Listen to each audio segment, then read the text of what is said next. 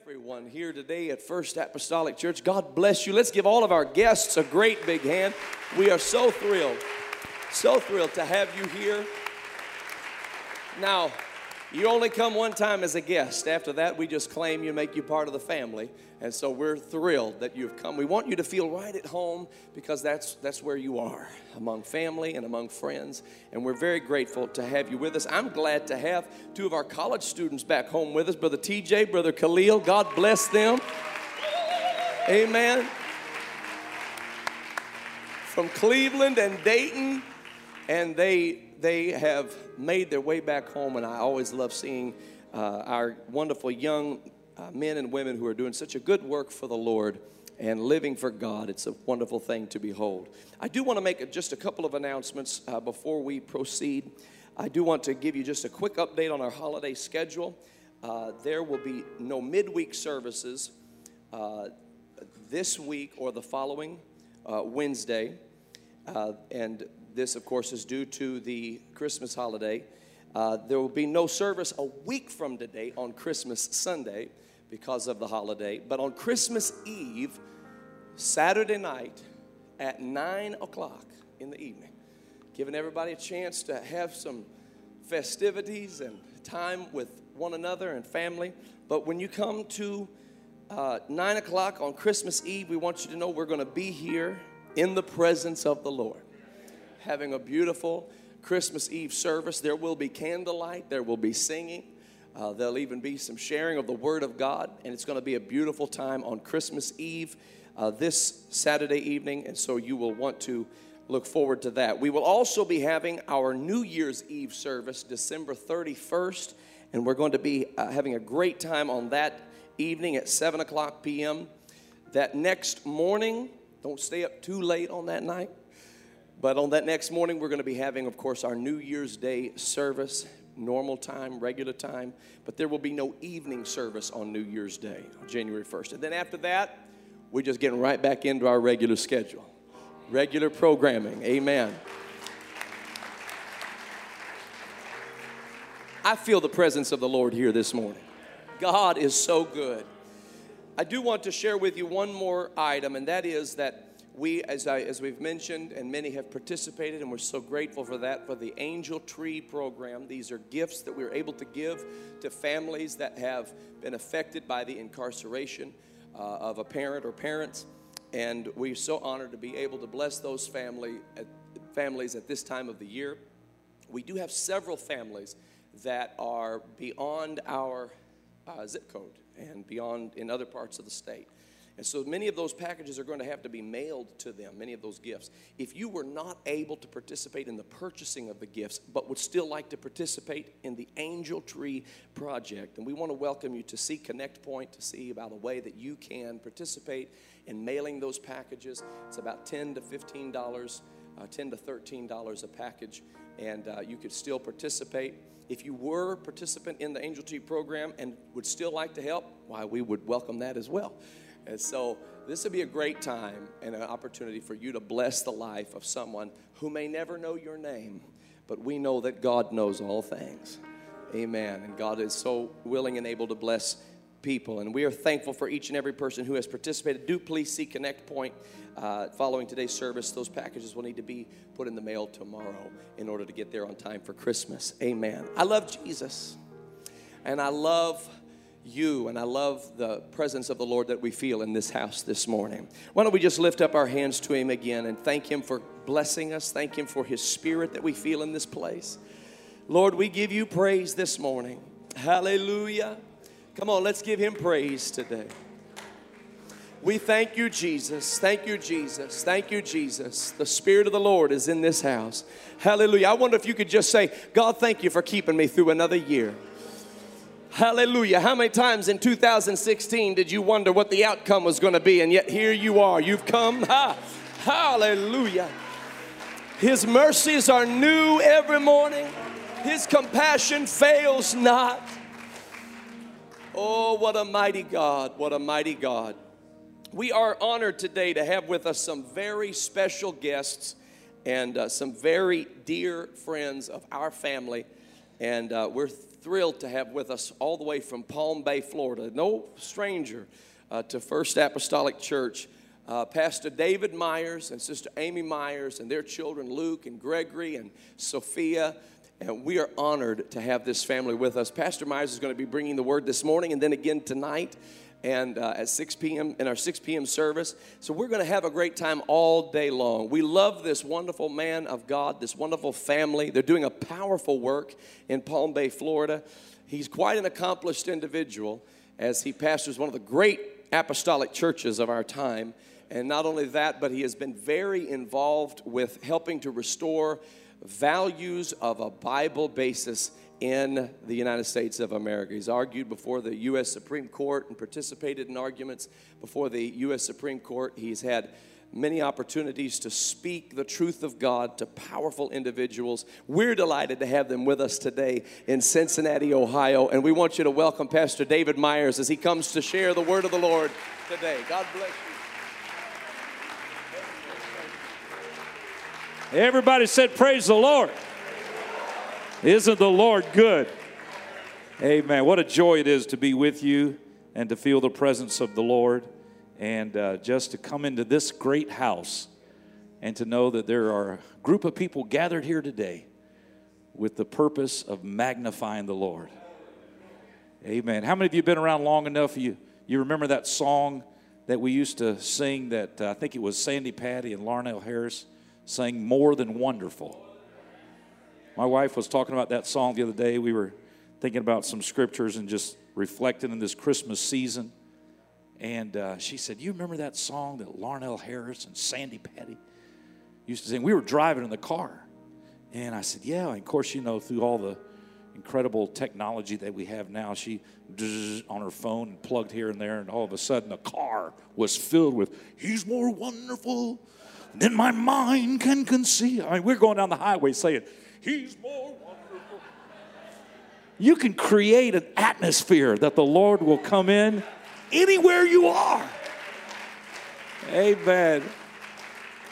And to feel that same presence of the Lord as we came in today. What an honor it is to be with you and to see all the great uh, accomplishments and what God is doing and purchasing of this other building and the plans for a future auditorium and right here on the interstate this is a lighthouse to this entire Cincinnati metro area. God's people taking a stand for righteousness. Amen. And of course, your good pastor and his wife and family, they're some of our closest friends, and, and uh, we just so enjoy uh, being with them. And just, you know, the Bible says iron sharpeneth iron. And when you get with people of like precious faith and we're able to uh, just laugh and enjoy life together. It's just a great privilege. And uh, you have um, a tremendous pastor and his wife, and are really the one of our great voices for revival in our generation. Pastor Joel Urshan really is. Amen. And brother and sister Buller, amen. We love you. We give honor to you. Amen. I love them. They've been friends for a long time. And I know you've been standing, so let me quickly turn to our text Luke chapter 15 and verse 11. Luke chapter 15 and verse 11. Now, I know you guys are probably, you know, maybe dreading the winter weather, but when you come from Florida, all of my children are praying for snow today. So if it snows today, you can blame it on us Floridians. We love to play in it and then go home. Amen. They said, they said it dropped 30 degrees overnight. We were like, yeah, you know, because we have these coats that we wear once every five years and we want to. Amen. But it is great to be up here with you at this time of the year. Luke chapter 15 and verse 11. And he said, A certain man had two sons. And the younger of them said to his father, Father, give me the portion of goods that falleth to me. And he divided unto them his living. And not many days after, the younger son gathered all together and took his journey into a far country, and there wasted his substance with riotous living. And when he had spent all, and how many of you know it doesn't matter if you make $1 a year or 10 million a year, you can spend all. You can really go through it no matter where your socioeconomic level is. And when he had spent all, there arose a mighty famine in that land, and he began to be in want. Now, that's the phrase I want us to focus on this morning because I'm sure to him that was a negative situation. But the fact that he began to be in want was actually a positive situation. Because when you begin to be in want, that's when God can do a work in your life. And I want to talk for you, uh, talk this morning for a little bit on the subject, the blessing of want. The blessing of want. Would you close your eyes, lift your hands and your voices? Now let's pray one more time. Lord, we're thankful for your blessings, your spirit. Thankful for your word. Thankful for your people that are gathered in your house in your name today. We ask you, Lord, that you would bless this time together. I pray that you would anoint lips of clay to speak your word, hearts and minds to receive it, and let the supernatural demonstration of the Holy Ghost have its way in this place today. And we'll give you praise. And everybody said, In Jesus' name. You may be seated. Thank you for standing. I heard a story about um, a man that was from the Midwest, possibly around this area, that was a farmer. He had a nephew that was very bright. In fact, he uh, had gone to one of these Ivy League schools and was a Rhodes Scholar. And he had come home to visit uh, family during the summer. And so um, the uncle was a little fearful that maybe he had gotten up there in those Ivy League schools and perhaps had forgotten, you know, his roots and, and all that, you know, represents these good Midwestern values. And he decided to take his nephew camping. And uh, so they went out camping and uh, they were out there, you know, first night and they were looking up and into the heavens and all that. And uh, just, you know, no, nat, no earthly, you know, secular lights around, you know, man made lights, just, just the light from the sky and all that. And he looked over at his nephew and he said, uh, What do you see when you look up in the sky? And the nephew, of course, who had, you know, a year or two of uh, college under his belt now, this is for all of our returning college students. He said, Well, he said, um, when I look up in the sky, astronomically speaking, I, I see the stars and the galaxies, and it shows me how huge and vast the universe is above us and around us. And he said, if I, I look at the sky meteorologically, I see that the skies are clear and that there are no clouds, and it shows that for some time there will be no rain and it will be clear and beautiful. And he said, if I look up in the sky and I think theologically, I see a world that shows God's amazing glory and ability. And he turned to his uncle and he said, uh, What do you see? And the farmer laid there for a moment. He said, When I look up and see that sky, I see that somebody stole our tent.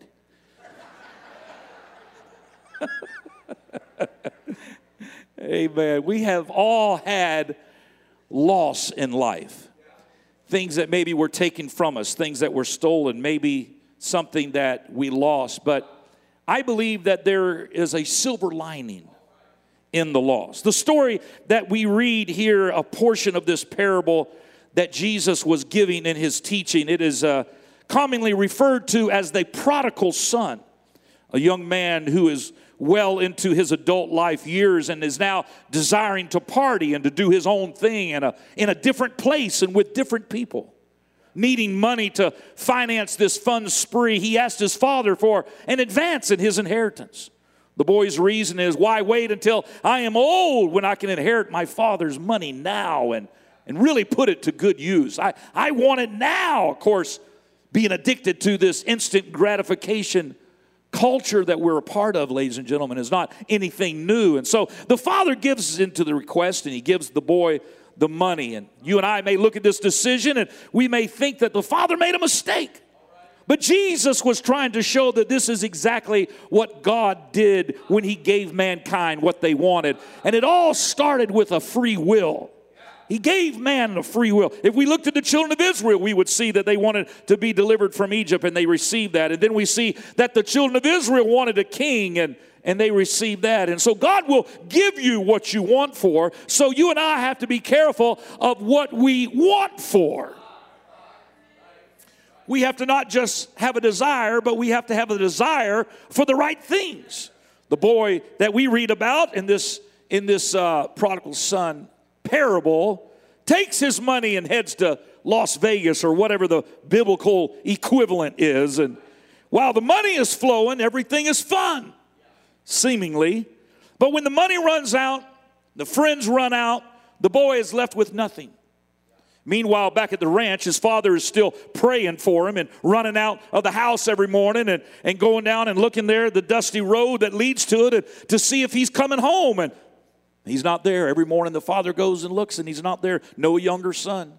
Money is gone, friends are gone, but still no son. Meanwhile, back in Vegas, the boy turns the corner, if not spiritually, at least a corner in our humanity. And sometimes deliverance comes in stages. The Bible says that he spent all, and there was a famine in the land. This was now a combination of bad decisions and a bad environment. He spent all, and there was a famine in the land. You know, most of the times they'll show, if you look at these studies that they do from the National uh, Transportation Safety Board and all that, when there's an airplane crash, it's very seldom one thing because one thing trained pilots can usually overcome. But it's always a series of at least two or three things that happen simultaneously that causes an airline to go down or causes there to be some catastrophe. And, and really, life is the same way. It's usually one thing we can handle, but when we get hit with two or three or four things, it wasn't just that your mother in law moved in that all your problems started. It was, you know, when your husband lost his job and and your son wrecked the car. And I mean, it's usually a combination of things. You know, it's uh, Christmas time, and I heard about a fellow that was trying to figure out what to buy his wife. Now, I don't know if y'all have the same arrangement that we have in our family, but the deal that we have is that I buy for my wife and she buys for everyone else. It's a beautiful situation. I used to fret and worry about what to get everyone, but now I just buy. Well, I heard about a fellow that was trying to figure out what to buy for his wife, and she was trying to give him hints without saying. She really wanted a, a sports car. She said, I want something that goes zero to 200 in less than six seconds. And she winked at him, and he winked back, and he thought that he knew what she meant. She thought that he meant he knew what she meant, and they thought they had communicated. You know how marriage life works. And he said, I got it, baby. And so on Christmas Day, he bought her a scale. And that's when the trouble began.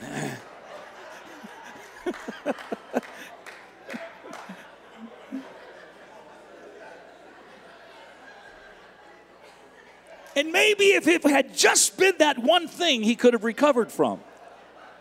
But then he decided to buy his mother in law a cemetery plot. And she wasn't very happy about that. And so next year, when it rolled around and he didn't buy her any Christmas presents at all, and she said, How come you didn't buy me a Christmas present? He said, Well, you still haven't used the one I got for you last year. It's a combination of things that get you in trouble.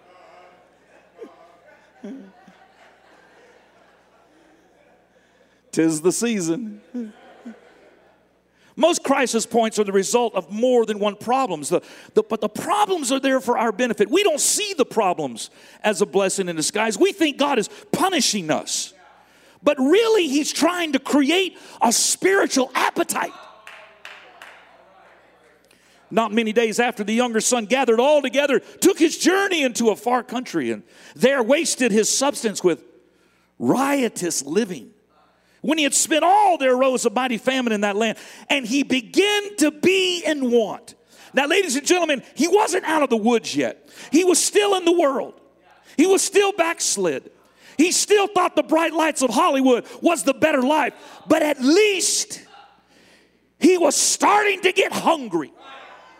Oh, I feel like telling somebody in this house today don't be discouraged if your children are not back in church yet. Don't be discouraged if your spouse is not back in church yet. You say, Oh, but I look around and if I was in their shoes, I would be in church. Uh, it may not be that they're out of the woods yet. Uh, they're not in church. They're not sitting beside you. They may not be at an altar, but you don't realize inside there's beginning to be a want. Uh, there is a hunger that is starting to develop. And inside, there's already a reasoning that's taken place. He began to be in want. This is the first sign. What a blessing it is to have hunger. We live in a world where we're always trying to suppress our hunger. There are more pills and vitamins and all kinds of things at Walgreens that you can take that are hunger suppressors. As much as we're all trying to control our hunger for food, we would all be in trouble if we didn't have a hunger for food. I have a cousin who is pastoring a small church down the panhandle of Florida on the beach down there in the Destin area, big resort area, and he's went there. He was only there six months when they told him that he had throat cancer. How many of you know the devil will try to silence you when you try to do something for him? Tacked him right up in his throat. He's younger than I am, and before long they told him, you know, it's stage four or five or whatever, and it's advanced, and we got to do this and that, and chemo and radiation, and so he went through all of this uh, chemo and radiation, and when he was going through all of this stuff, he couldn't hardly stand the thought of food. His throat was on fire all the time. He couldn't even think of eating. They told him, We don't care if you drink milkshakes all day. You've got to put something in your body that'll build these cells back that are being destroyed from this poison that we're putting into your system. He said, I can't. I can't stand the thought of food. He said, For three weeks, I couldn't eat anything. I have no desire. I got no appetite, no want. They told him, if you don't eat, we're going to put a feeding tube in your abdomen and just keep you in the hospital hooked up to a, a feeding tube or an IV. Or they ended up having to surgically insert a gastric feeding tube into his stomach to feed him because the radiation and the chemo had destroyed his want. I've come to tell somebody today it's a blessing to have a want, a desire. Nobody can give you a desire. Your spouse, your parents, your grandparents, your children, desire, hunger, want has to be something born within your own spirit. But if you do have a desire for spiritual things, I want to tell you today it's a blessing. I said it's a blessing. If you desire spiritual blessings, if you have a hunger, then God doesn't have to do spiritual surgery on you and forcibly put a feeding tube in your side. If you just wake up every day and say, This is the day that the Lord. That's saying, I got a hunger for the things of God today. God, I want you to be in my house today. I want you to be in this car today. I want you to be on the job with me today. I don't want to go through one day without you. I want more of you today than I had yesterday. That's a hunger, and God's hand will be upon those that are hungry. He said, If you're hungry, I'll feed you. If you're thirsty, I'll give you a drink. If you knock, it'll be open. If you ask, it'll be given. If you seek, you'll find. God responds to those that are hungry for Him. Problem with Jacob and Esau was one was hungry and one wasn't. One wanted the spiritual blessings and one didn't. Esau should have received the birthright. He was the oldest. God can't turn away a hungry spirit. Jacob said, I want the birthright. I want the blessing of God. It's Jacob that wrestles with God as he appeared to him in the form of an angel as he's getting ready now to reunite with his brother and he's got his family and they're getting ready to go across the Jordan River. He says, You guys go on, but here I've got to get a hold of God. There was something in his spirit his entire life. He didn't always do the right thing. Even his name meant that he was a deceiver, but there was something inside of him that said, I want more of God. I desire more of God. He went through trials, he went through testing, but God said, Finally, I'm going to change your identity, and now your name is going to Israel because you are a prince with me.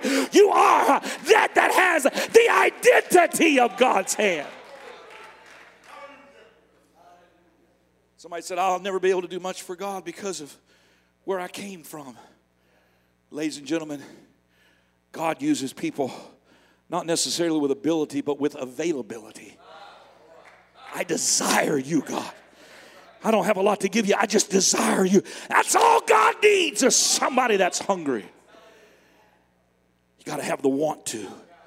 We look around this world and we think the world's getting too far away from God, and certainly the world is becoming more and more secular. We look around us and we think there's a spiritual famine that's in the, in the land. And I've come to encourage you today never fear. God is just creating an appetite Woo!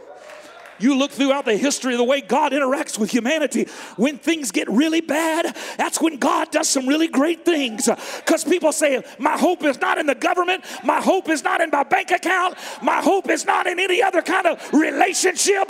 My hope is in getting on my knees and saying, God, I need you. I'm tired of living without you. I'm tired of doing my own thing, my own way. I've got to have you. I am in want. I am in want. Sometimes everything else has to drop. You get the want back. Sometimes everything else has to burn up in our lives before we get the desire back. My family and I were privileged uh, just a couple of months ago to spend one entire month in Africa, going to some of the poorest countries in the world Malawi, Madagascar, Zambia. Some of the poorest. We were in Malawi, one of the poorest countries in the world. Every chart you look at, they're in the top 10 poorest countries in the world. But here's the incredible thing about it they're one of the top 10 happiest people in the world. And they have nothing that we would think of, but they are rich on God's blessings. I said they're rich on God's blessings. In one service, I saw 14 people healed of blindness because of their malnutrition and their diet and their food and their water quality and all that, their eyes cloud over at a very young age. But under the power and the anointing of the Holy Ghost, I saw 14 people's eyes opened up in just a matter of minutes. I saw one pastor's wife who had broken her arm and through some sort of a surgery, the doctor had mangled it and she had not had use of it for over 10 months. But when we prayed for her, her arm was stretched forth like the withered hand in the Bible. I saw people healed of deafness. I saw tumors disappear. You say those poor people don't have anything. I tell you what they do have. They got a desire for the things of God. And I say, God, do what you got to do, but give us an appetite for you. I know America has been blessed, and America is a blessing a lot of other countries. Brother Joel Urshan, your pastor, and I are a part of a group called Hands for Healing. We're actually building a medical clinic right now in Haiti. And last week we fed over a thousand people, and there were a hundred cars lined up. And I went and talked to these people in their car before we ever started giving out the food. And every one of them said, We're hungry. We're hungry. We're not just hungry naturally, we're hungry spiritually. I thought to myself, Oh, I got to be able to share the gospel with my generation that the solution, we're going to feed you naturally, but there's something greater, there's something better.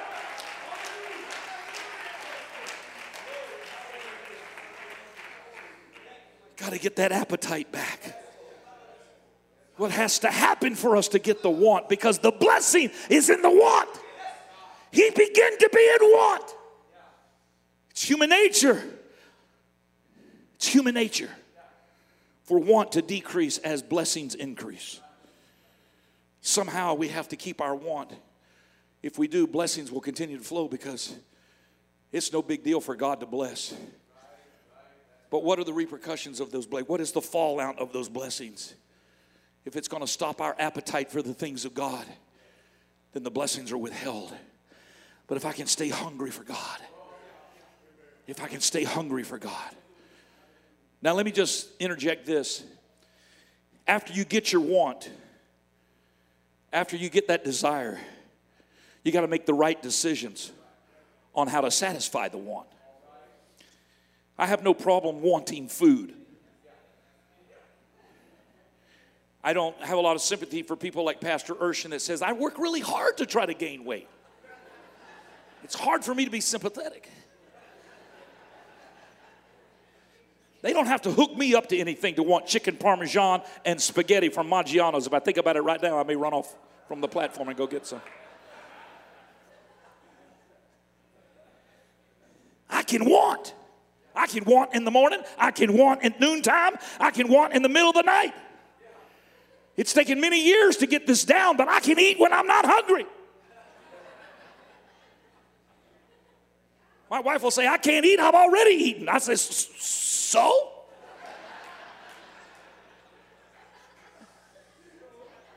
Hence the problems that you're facing.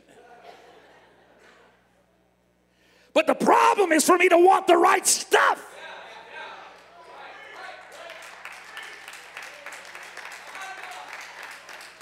I've never been able to develop a craving for the right kind of food. I want all the bad stuff. I'm praying that through all of this modern science, they'll figure out how to create Krispy Kreme donuts where there's no bad side effects.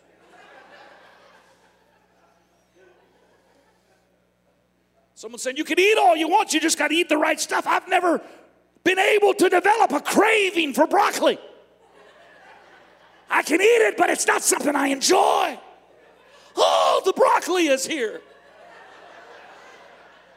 They say, well, once you eat it enough, you'll develop a craving for it. Well, I must have really strong willpower because I've never gotten addicted to lettuce. I can stop eating lettuce at any moment and be happy about it. I don't understand these people. They go out to eat and all they do is order a salad. I keep wondering when the rest of the food is going to arrive. I worry about them as I look over as I'm working on my T-bone and I look over them and they're eating a salad. I think, what are they going to bring them their food? To me, a salad is just to keep you in your seat until the real food gets there. It's a promise that something good is in the kitchen and it's going to arrive shortly. If they never bring out the main meal, it's false advertising.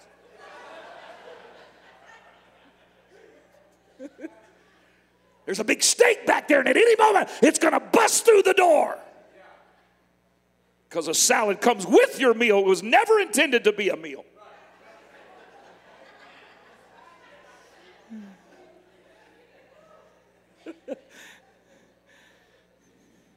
I have the want, but how do I turn my want into the right decisions? This young man began to want, but look at what happened next. Verse 15. And he went and joined himself to a citizen of that country and he sent him into his fields to feed swine. The want was to drive him back to his father's house. But instead, he joined himself to a citizen of that country. He got desire, but he didn't get direction with his desire. Good God Almighty. There's a lot of people that have desire. Why do you think people go to palm readers and, and carry crystals and join cults? There's a lot of desire. But there's no direction with the desire. They join the wrong company.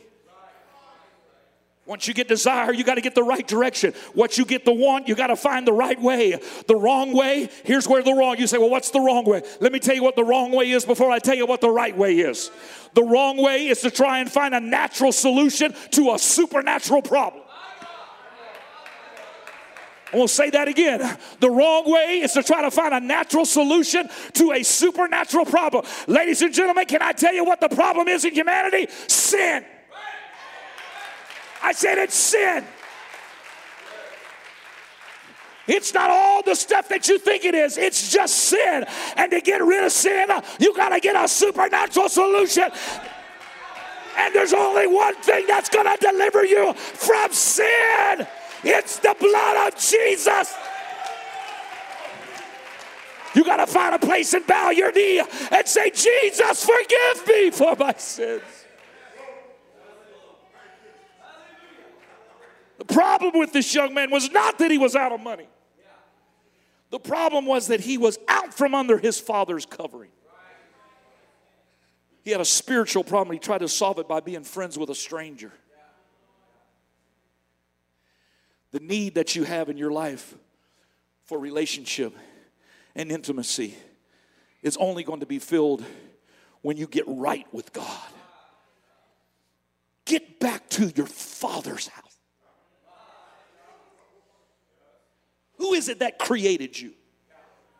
You weren't an amoeba that swam around and then found your way on a shore and ran around and grabbed a hold of a vine and swung through a tree and started walking on two legs. You were created in the image of God.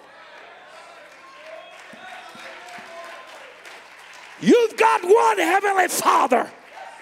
And I'm going to tell you the only thing that's going to satisfy what's longing in your soul is for you to get back to your Creator and to say, God, I've tried everything else, but nothing has satisfied me.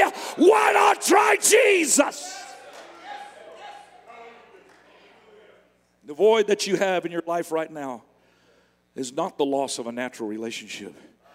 It is God calling you to be in relationship with Him. This joining, this allegiance, this agreement that this young man entered into with this unnamed citizen brought about the feeding of swine. Nothing, ladies and gentlemen, is more unclean than swine. In the Old Testament, the Jews were forbidden to eat pork because of how unclean they were. And the process of sanitizing the meat was much different than from today. God created these creatures, He knew how unclean they were. And at one point, God cast devils out of a man and gave them permission to go into the pigs. The pigs ran off a cliff and died, drowned in the water. Even pigs are smart enough to know when a devil gets on them.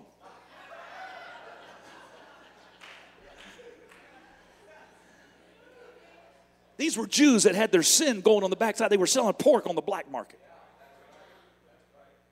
So Jesus was taking out two birds with one stone, cleansing a man and judging sin, all at the same time.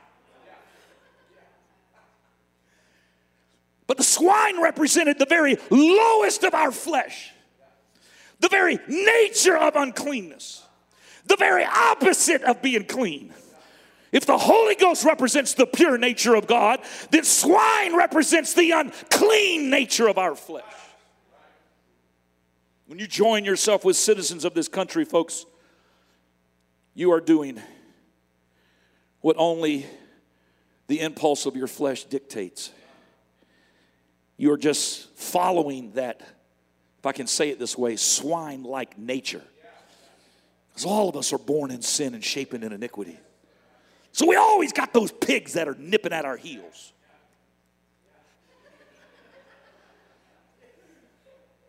Things go wrong and the pigs, oink, oink, oink, oink. They want you to take them. You got to forget the pigs. Got to make your way back to the Father's house. How long are we going to fight the pigs over pig food? God has a table spread where the saints of God are fed. I like that old song, Come and Dine, the Master calleth. Oh, your flesh will say, All you need is another drug. Your flesh will say, All you need is another drink. Your flesh will say, All you need is an immoral relationship. Your flesh will say, All you need is another hit on internet pornography. But there is a holy God saying, If you're in want, uh, there is a Savior that will satisfy not just your spirit, but even the desires of your flesh. What a mighty God we serve. What a mighty God we serve. Oh. You end up just trying to satisfy the flesh if you don't channel the want in the right direction. The young man needed to be fed, but instead of him being fed, he was feeding the swine. The spiritual hunger that people feed is oftentimes substituted by feeding the flesh. The drugs, the drink, the immorality, they end up feeding the swine. If you hang out with the wrong people, you'll do things you never thought you would do. I'm fortunate that I have children that are in Bible quizzing. One of the reasons that we are involved in Bible quizzing is because David said, Thy word have I hid in my heart that I might not sin against thee. You say, well, there's no guarantee your kids aren't going to sin. That's true, but you can do everything you can to try to fortify them. And there's nothing better than the Word of God in your heart. But I was, I was having a lunch and my family the other day, and the boys, my son, my twin sons, Gregory and Luke, that are here, they're they're going to turn 13 in January. So I said, now you guys, you're going to be teenagers next month, and you're going to be hit with some stuff. And I said, you got to know how to handle it. Now I'm not getting any younger. I'm trying to retire and buy a sailboat and float around in the Bahamas. I need y'all to be ready to go. Those of you that know me know that would never happen. Maybe for a few weeks, then you get bored.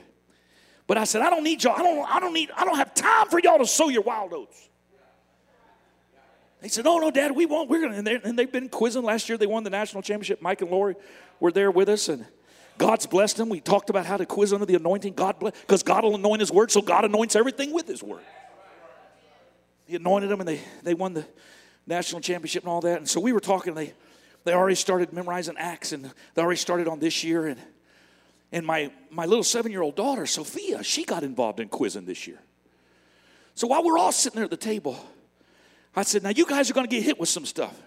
I need y'all to, you know, keep having that spiritual hunger and desire that you have. And they said, Oh, yeah, we will. I said, I know you say that now, but hormones haven't kicked in yet. When they do, you're going to get hit with some stuff. You're going to get all dizzy and fuzzy, and you're not going to know which way. You got to stick with the word. Because you're going to be 13 in January you're going to get hit with some stuff. And in the middle of all this, my seven year old daughter pipes in. She goes, I know that's true.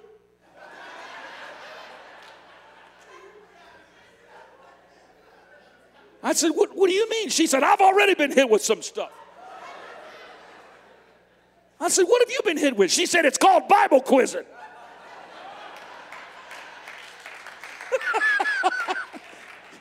She'd already had a trial trying to memorize verses every day.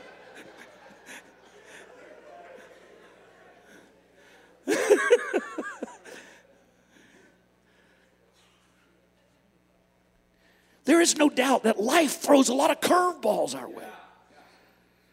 And one of the temptations is to, I remember the first year I went to law school. I remember I had gone through a tough place in my ministry. I started law school, and boy, everybody in school was so kind and they put me on this club and put me on the moot court team and booked this class and that class and sponsored me to go to Oxford, all of this stuff. I can remember thinking, man, people in church are so judgmental, but everybody in law school is so loving and accepting. Oh, y'all act all holy like y'all ain't never had situations like that, but I know how human nature works. I remember driving home one time and thinking, God, man, everybody's so kind to me. I just feel like I, I belong. And the Lord said, I called you to preach the gospel. I said, Lord, I, I, I'll always put you first. You'll help me get through all of this. I'll put you first. And, and I remember making that promise to the Lord. And then later on, I was involved in a, in a competition where we were quizzing, or quizzing, yeah. We were doing moot court arguments against other schools, and we were arguing before the Florida State Supreme Court. And I had just come out from giving this oral argument that I thought was, you know, going to be influential and perhaps win the debate. And I got around to the side of the building where nobody could see me. We were over in the, in the Walt Disney World area in this competition. And I got over there beside the, behind the building, and my adrenaline was still pumping. And I said, I was made for this. Boy, as soon as I said that, the Lord pricked my heart. He said, No, you weren't. I called you to preach the gospel.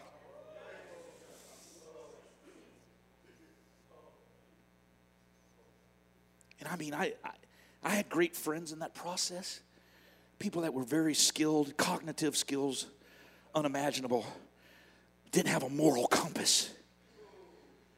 Didn't have that moral compass. And I found I could never get away from the moral compass that kept directing me not just to logical conclusions, but to spiritual conclusions. Well, I don't know about you, but I'm thankful I had a spiritual mom and dad that put some principles in me at a young age. I didn't always see the value in it. There were times when I felt that lure to draw and to join myself to citizens of another country.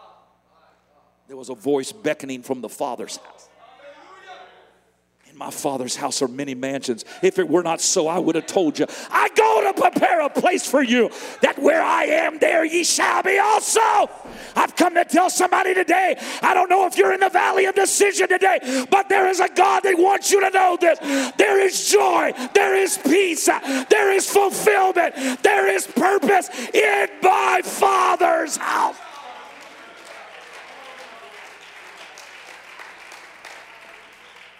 I'm coming to a close. I read a study that they did on what contributed to the first time a person takes drugs.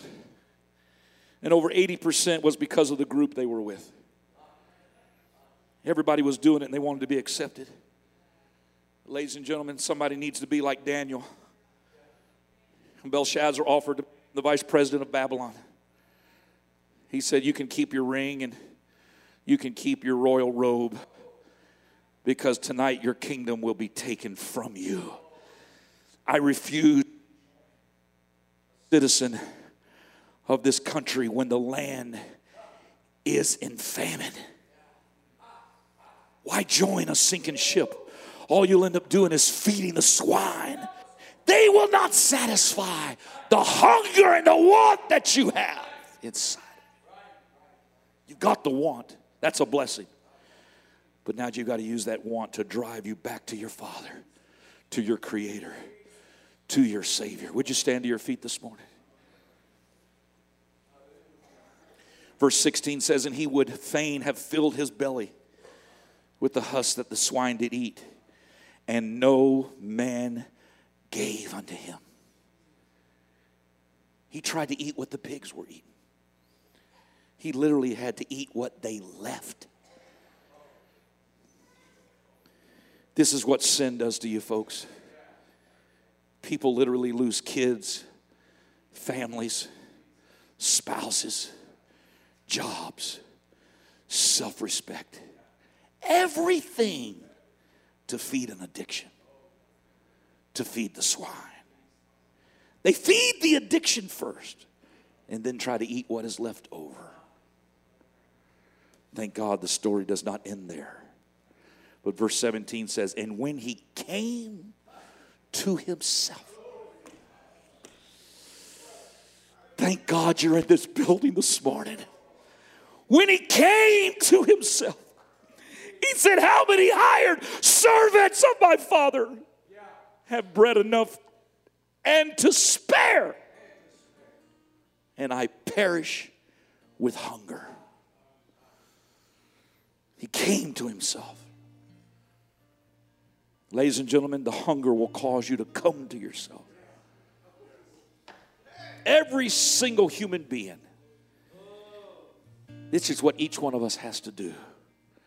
God gave us all a spiritual appetite. He created all of you in His image, but He left a piece of the puzzle out. And that piece of the puzzle can never be filled with anything in this life. It's only God's presence and God's Spirit that can satisfy. When I was young, we used to we used to sing an old song, Only Jesus can satisfy your soul. I remember one time as just a young boy, I was at Walt Disney World, which is only about an hour from where we live, and they used to do this thing called Night of Joy where they'd bring all these Christian groups in. And I remember one night they closed the park down and you go around, they have all different Christian bands all around the park. And I remember there was this guy that was singing in the front of the castle, and there were people lined up all the way down Main Street, USA. And I was only like 14, 15 years old. And of course, there were talented musicians and singers. But at one point, he started singing, Only Jesus can satisfy your soul. And I looked down Main Street, USA, where thousands of people were standing. And I saw people start to lift their hands and sing that song. It was a seminal moment, Pastor Urshan, in my mind as a young person. That regardless of the bright lights of Disney World, it was still only Jesus that can satisfy your soul. Ladies and gentlemen, I believe God's got something for you today. It's only Jesus that can give you what you're searching for. I wonder if you would bow your head right now and close your eye. I feel the presence of God here. Lord, I want to just thank you right now for the hunger that you put in our hearts, the blessing of the want that you have given us. Lord, I ask today that you would give your people courage to respond to that, the drawing of your word, by saying, Lord, I will come to you. I wonder, would you step out from where you're standing right now? Would you make your way down to this altar? Something perhaps you've been wrestling with, something you've been trying to figure out how you were going to work it. God says today, why don't you just turn it over to me? Just say, God, I'm seeking you today. I'm coming to you today, Lord. I'm putting it all in your hands. I'm coming back to the Father's house. I'm going to return to a place of repentance. Come on, separate yourself from strangers of God. Come out of the pigsty of sin. Get up. Remember your true identity. You belong in the Father's house. The Bible said, For as many as are led by the Spirit of God, yea, they have become the sons of God. Oh, I think it would be good for all of us to respond. Why don't you do that? Maybe you want to take your neighbor by the hand right now. Why don't you step out? If there's not room here, maybe you can come out in the aisle. But I believe we ought to make a step toward Him today to communicate God with this hunger that you put in my heart. I'm going to respond the right way. I'm not going to turn to anything this world has to offer. God, I'm going to come to you. God bless you today in Jesus' Nothing else could take your place. Feel the warmth of your embrace. Help me find the way. Bring me back to you. Oh, draw me close